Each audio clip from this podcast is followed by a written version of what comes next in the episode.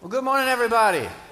Man, it is wonderful to see you here today at the Vista. If we haven't met before, my name's Austin. I get to serve here as one of our pastors. And if it's your first time here, we're really glad to have you. We hope that you feel loved, welcomed, and wanted, that you fit right in and make yourself at home here at the Vista. Uh, before we jump in, one little bitty bit uh, of housekeeping. And uh, it's a good problem that we're having, but it, it's a problem wherein we are once again needing to maximize our seating capacity in the auditorium. And so, in order to do that, there are two very simple things that all of us can do to make sure we have enough room for everybody. Um, the first one, and again, I just want you to know that I, I understand this is going to be difficult for some of us. But the first one is when, when, you come in, it would be really helpful if you didn't plop down on the very end of the row first thing. And again, I get it. A lot of us have a lot of coffee circulating through our stomachs, so we need to be able to make a very quick exit. I really do understand. But when everybody does that, then the first song happens and everybody stands up, and nobody can see that there are like tons of seats in the middle that aren't taken because everybody sat on the ends and stood up, and so they can't see these seats. And so, if you could, try to sit toward the middle first thing, not on the end. And then, uh, second, and this one's very understandable too, because we spent the last two years being told that we're supposed to stay six feet apart from each other, okay? But when you come and sit down, try to not put like 30 seats in between you and the next group um, that makes it very hard to maximize seating capacity because if we all put just five seats in between us and the next group, then just like that, we have lost 150 to 200 seats in the room, which makes it difficult to get everybody in. Again, I know those, those people beside you, they're very scary, but if you could just scoot and just leave one maximum space in between, then it'll help us accommodate more people. Make sense? Really simple. Don't sit on the ends and try to not leave a lot of spaces in between you and others. So today we are in the second week of our series uh, called Fakers breakers, and makers. And it's a series about conflict. We're using this language of fakers, breakers, and makers to frame the series because it's a really helpful way to understand what the Bible has to say about conflict resolution. Because when conflict happens, and it always does, doesn't it? Mm, every single day. Until Jesus Christ Himself comes back, it will happen every single day. We have three basic options. Here's a little graphic that we'll use throughout the series. We can fake the peace, we can make the peace, we can break the peace, right? We'll be walking through this graphic uh, in a couple of weeks. So let's start out here with option number one. When conflict happens, and it always does, the first thing that we can do is we can fake the peace. This is the preferred option of the people pleasers, middle children, and Enneagram 9s everywhere. You know somebody like this? Conflict, there's no conflict here, I promise. I can barely even feel this knife that's in my back. There's no conflict here. What are you talking about? There's no conflict. So, this is what a lot of us like to do. We, we fake the peace. Uh, and then option two, when conflict happens, is we can, we can be people who break the peace. This is the preferred option of the aspiring alpha dogs and Enneagram 8s everywhere. You know anybody know like this? They just come up to you, you know, out of, out of the blue on a day like, hey man, I'm just some conflict. Why don't you look at me like that? Huh, huh, huh? We have someone to sort out. You're like, hey man, I just said good morning. Yeah, but what did it mean, man? It meant good morning, psycho. That's what it meant. Go on. Pick a fight with somebody else. I got stuff to do today. I don't have time for you. And then option three, and you've all been around long enough to know that when you're presented with three options, the correct answer is always what? It's always option three, is we can make the peace. And this is the preferred option of nobody, at least nobody I've met. And so here's what we're going to do in this series. It's very complicated, so I need you to pay very careful attention right now to what I'm going to tell you. What we're going to do in this series is we're going to listen to what the Bible says about conflict resolution. And then we're going to do it. Do I need to repeat it? You got it? Yeah, it's not complicated, is it? It's not complicated. Though we like to pretend like it's complicated, so we can pretend like we don't know how to do it. That's my favorite. Pray for your enemies. What does that mean? I don't know. It means pray for your enemies. But what does it mean in the Greek? In the Greek, it means pray for your enemies. That's what it means. It's not complicated stuff, but it is hard. It is very hard. And our text today is a, a really good example of that. So if you have your Bibles, turn to Matthew 5. We were in Matthew 5 last week. We'll continue. Matthew 5, it'll be on the screen as well, verses 38 through 42. Very brief passage today, but it's a tough one. A good one, but a tough one. Matthew 5, 38 through 42. This is Jesus talking. He says, You have heard that it was said, an eye for an eye and a tooth for a tooth. But I say to you, do not resist an evil person. But whoever slaps you on your right cheek, turn the left to him also. If anyone wants to sue you and take your shirt, let him have your coat also. Whoever forces you to go one mile, you go with him two.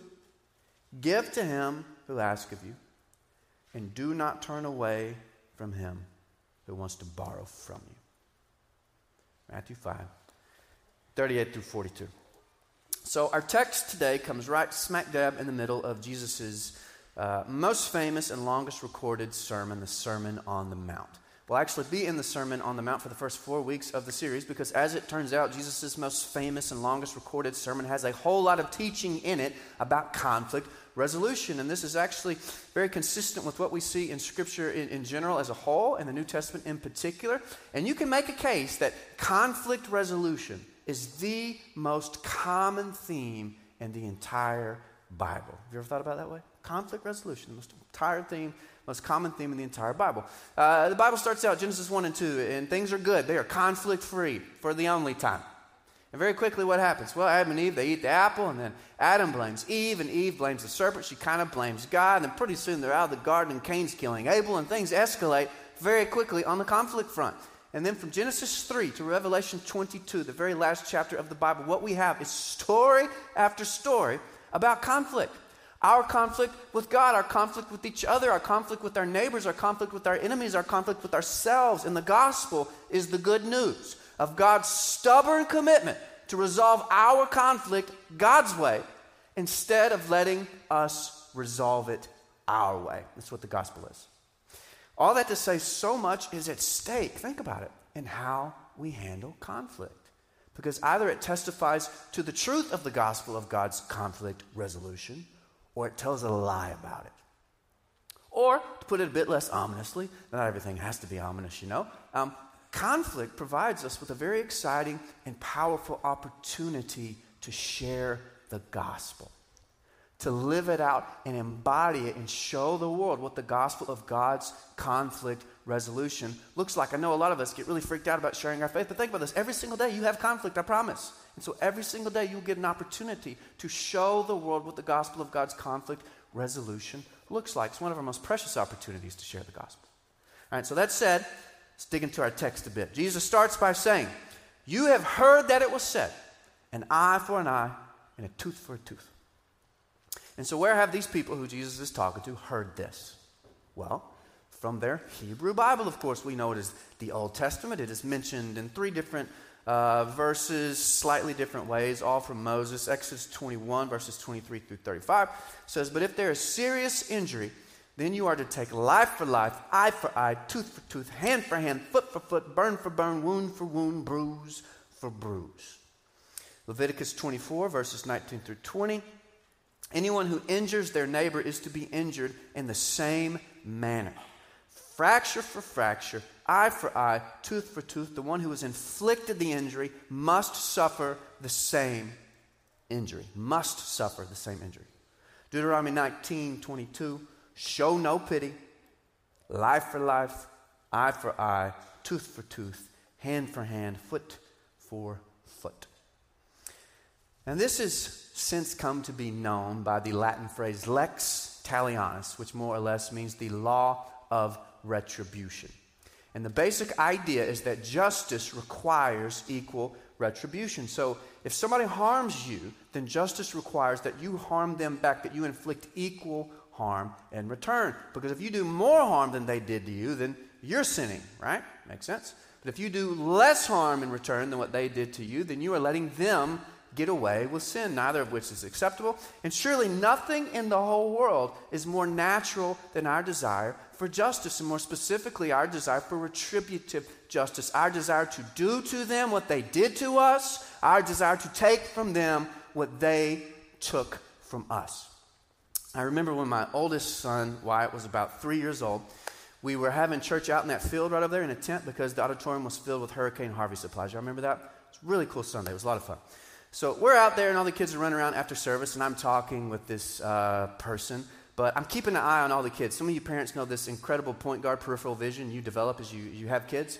You can be in a very deep conversation with someone, but you know where all 16 of the kids are. You know, they're over there, they're over there, there. So you have these eyes in the back of your head. It's the envy of point guards everywhere. So I'm in this conversation, I can see, though, that Wyatt is playing with his buddy over there on the side, uh, his buddy Link, whose last name may or may not be Whitmire. Can confirm nor deny.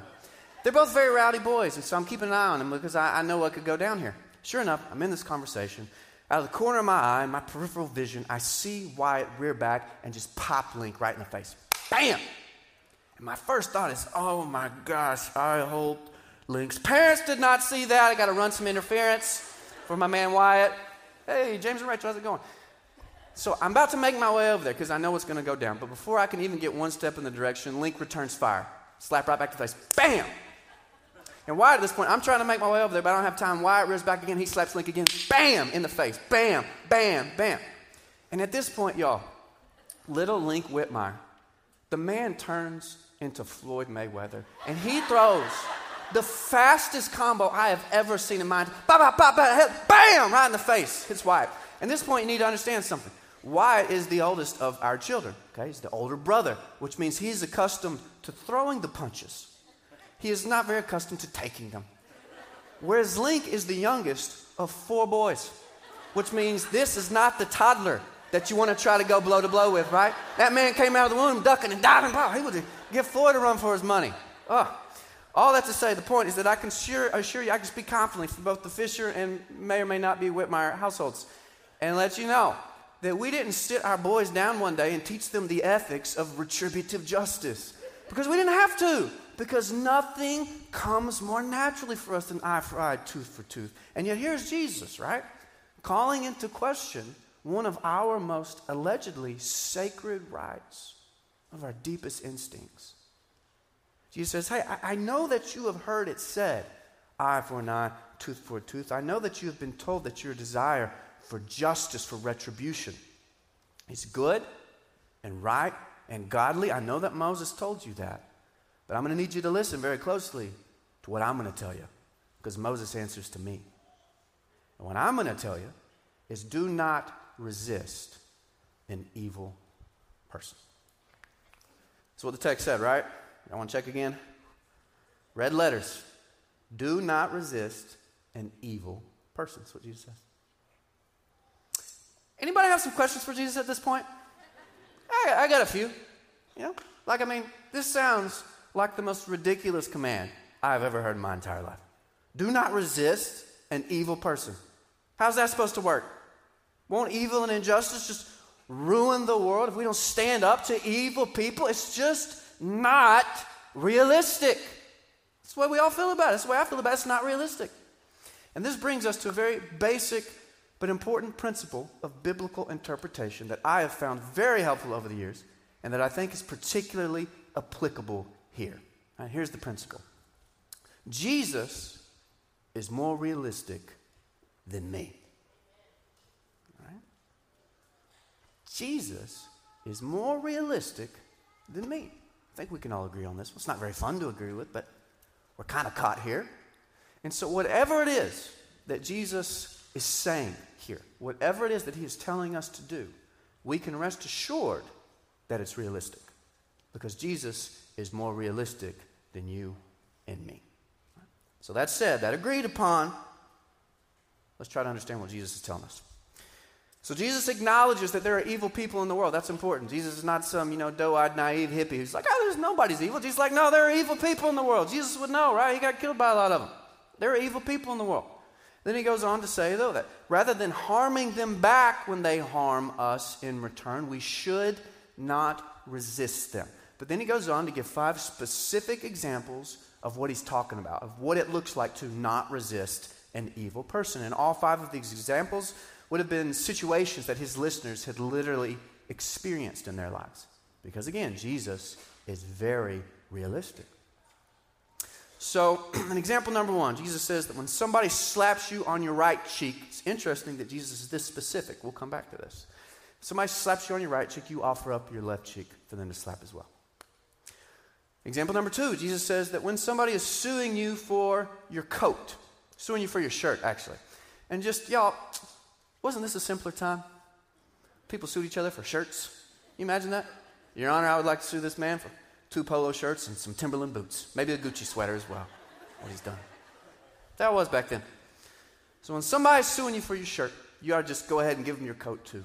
For a little bit of context, in the ancient world, they didn't have all these layers that we have now. You know, I'm gonna be, I got 16 layers on right now, just in case the temperature changes one degree.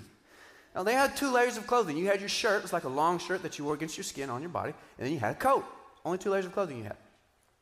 So if somebody's suing you for your shirt, Jesus says, just give it to them. And then Jesus says, you know what? To also just throw in your coat. And you only have two articles of clothing. Can somebody do the math for me on that? I believe that would leave you wearing approximately, yeah, I think not two minus two equals zero. Jesus is saying you're supposed to get naked in the courtroom. Right? And I know we've got some very rigid biblical literalists here. So I expect you to follow this thing to the letter of the law. If you get sued, then you got to get nude. That's what JC said. And I expect you, you don't get to pick and choose. That's what he said. Red letters, baby. Red letters. Then in example three, we have a scenario where a Roman soldier tells you to carry his very heavy equipment uh, for a mile, which was actually his legal right. According to Roman law, uh, a soldier could compel a citizen to carry his pack for one mile, a law that was particularly despised when you realize that a Roman soldier in Israel is what? A Russian and Ukraine baby, an evil occupying enemy force. So this was not uh, the most popular law, and yet Jesus says when a, a, soldier forces you to carry his pack for him one mile, you go ahead and you carry it for him a second mile. Next two options are a little less extreme because they're less about what to do when we're victimized and more about what to do when we're inconvenienced. Jesus says, Look, when somebody asks you for something, do it. When someone has to borrow something from you, you give it. Now that I think about it, those aren't much easier, are they? No. And so, on the one hand, Jesus' teaching here could not be more clear. Retributive justice is forbidden. Couldn't be more clear. Then, on the other hand, it does leave us with some very difficult questions, doesn't it? I think it does. Questions about dignity, justice, and violence. And so, just to provide a very brief summary of the history of interpretation um, on this passage, for the first couple hundred years of church history, there appears to have been a very strong consensus that this text, and many others just like it, meant that Christians were never, ever allowed to kill. This meant that the early church was firmly against abortion, even though abortion was a very normal practice in the ancient world, very normal practice. This meant that the early church was firmly against capital punishment, even though capital punishment was a very normal practice in the ancient world. And this also meant that the early church was very uncomfortable with the idea that Christians were allowed to kill, even in war. There's a great book uh, written on this a few years back. The title's pretty straightforward The Early Church on Killing. Puts together a bunch of documents from early Christians and just see what they had to say about killing.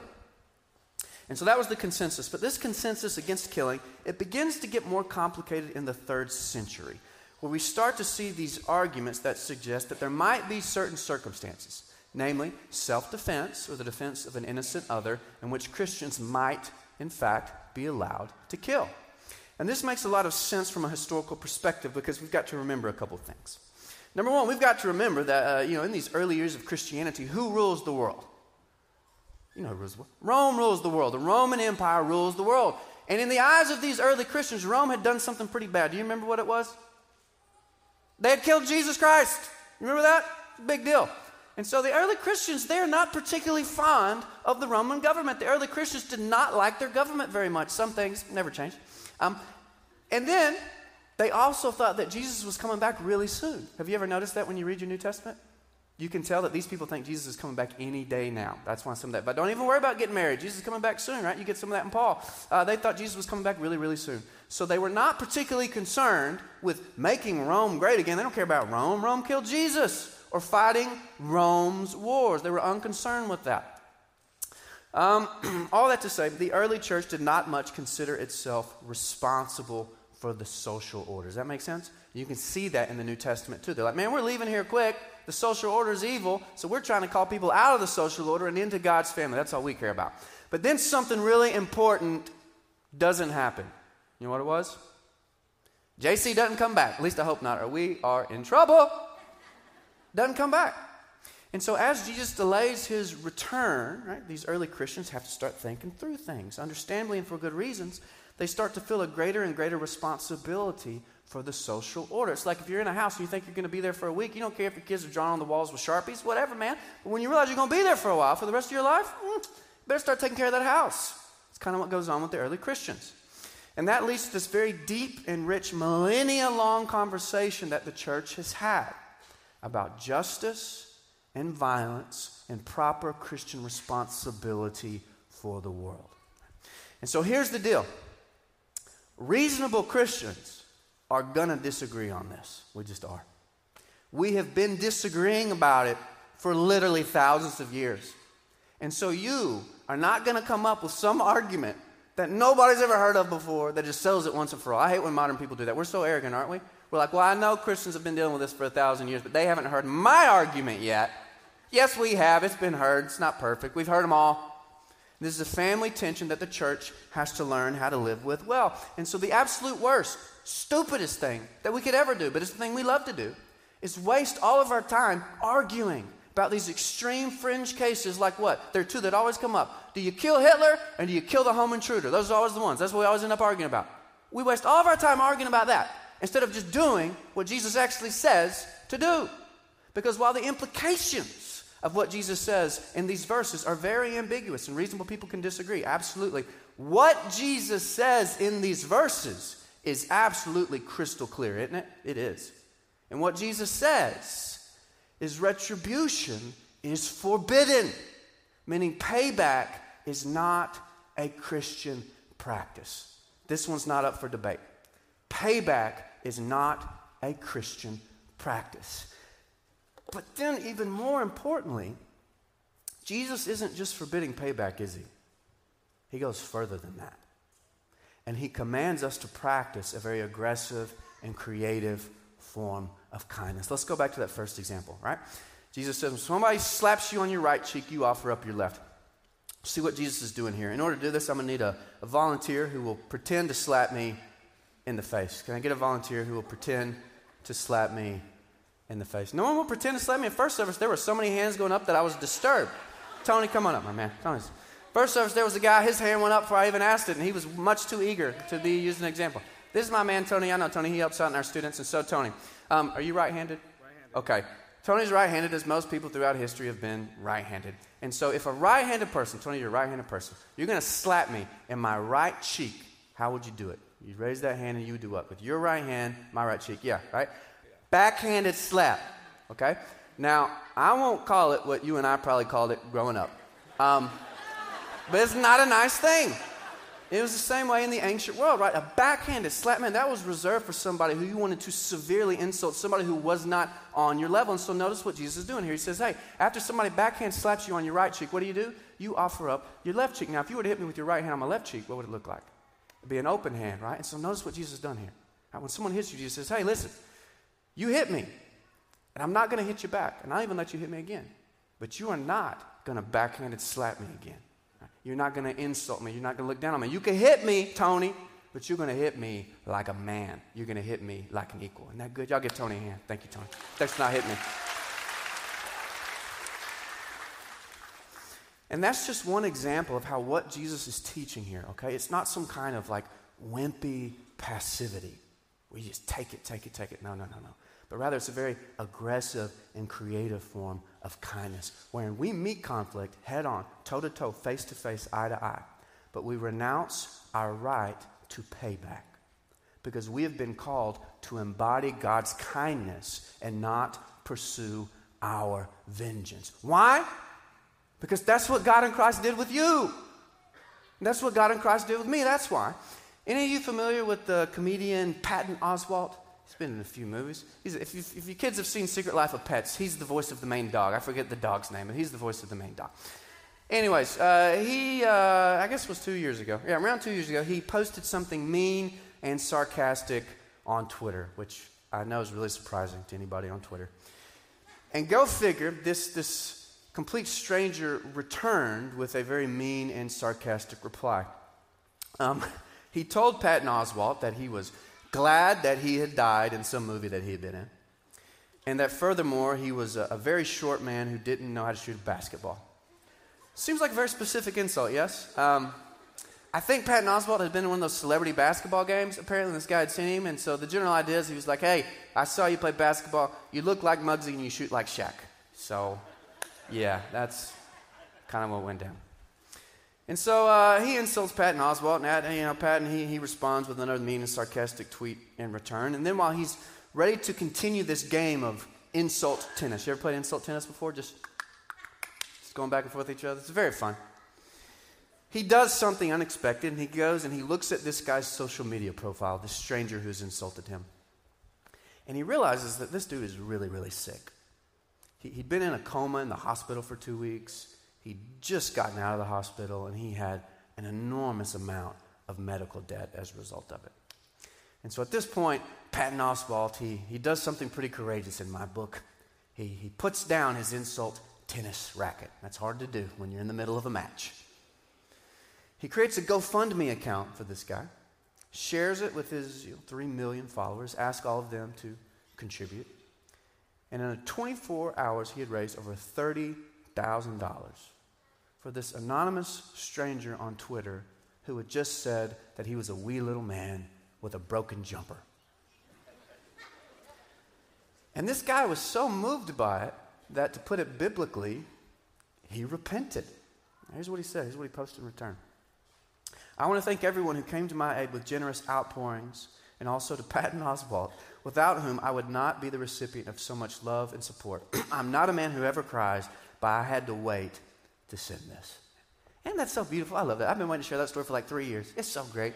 It's beautiful. It's a reminder of what can happen when we remind ourselves that Jesus is more realistic than me. And Jesus is more realistic than you. It's a beautiful story. And I'm tempted to pray now, but I don't want to end with that story. It's a great story, but I don't want to end with it. Because I don't want to leave you with the impression that everything always just goes your way when you do what Jesus told you to do. Right? Because you know better than that. You know most of the time, it just insults you right back. They don't care. It doesn't always work this way. And so notice that while Jesus does tell us to renounce our right to payback and practice aggressive kindness, he does not promise us that it will always work. Did it work for Jesus? Remember what happened to him? He got put up on that cross. Didn't go so well for him. We do not practice it. Jesus did not promise that it would always work, nor that we should only do it when we know that it will work and cause our offenders to repent. All that to say, it is great when faithfulness works. But we are not just faithful when it works, we are faithful, period. You follow me? It is great when faithfulness works, and sometimes it does because Jesus' way is very, very powerful. Forgiveness is powerful and kindness is powerful, but we are not just faithful when it works. We're faithful, period. And faithfulness will win. But not because we were so cunningly clever and like when we did and didn't do what Jesus said because we knew when it would and wouldn't work and cause our offenders to repent. No, no, no. Faithfulness will win because when you were the evil, offending person, and you were and you still are sometimes, and when I was the evil, offending person, God chose the cross instead of payback. And the cross, I have it on good authority, is going to get the last word. Thanks be to God. Amen. Amen. Let's pray. Gracious God, we are grateful to be here today. We gather together as a church family, new friends, old friends, and we confess that we are grateful to exist for the breath in our lungs, but we are most of all thankful for Jesus the Messiah. That in Jesus you renounced your right to pay back, and you embraced us in forgiveness and reconciliation, and you have commanded us to do the same. That's very, very hard. God, because a lot of us in this room have been very, very wounded and more than once. And it can be confusing figuring out how to respond to that because we don't want evil and injustice to go unchecked. And yet, we also, at some level, just have to agree that you know better than we do. And so, while we do not let others trample upon us, we also renounce our right to pay back. We find creative ways to be faithful and kind. And so I know there are a lot of heavy burdens in the room this morning, man. A lot of people who've been wounded, a lot of people who've done some wounding. We pray that you would guide us as we try to better practice what Jesus told us to do, but not just what Jesus told us to do, what Jesus did with us. We pray that in Christ's name. Amen.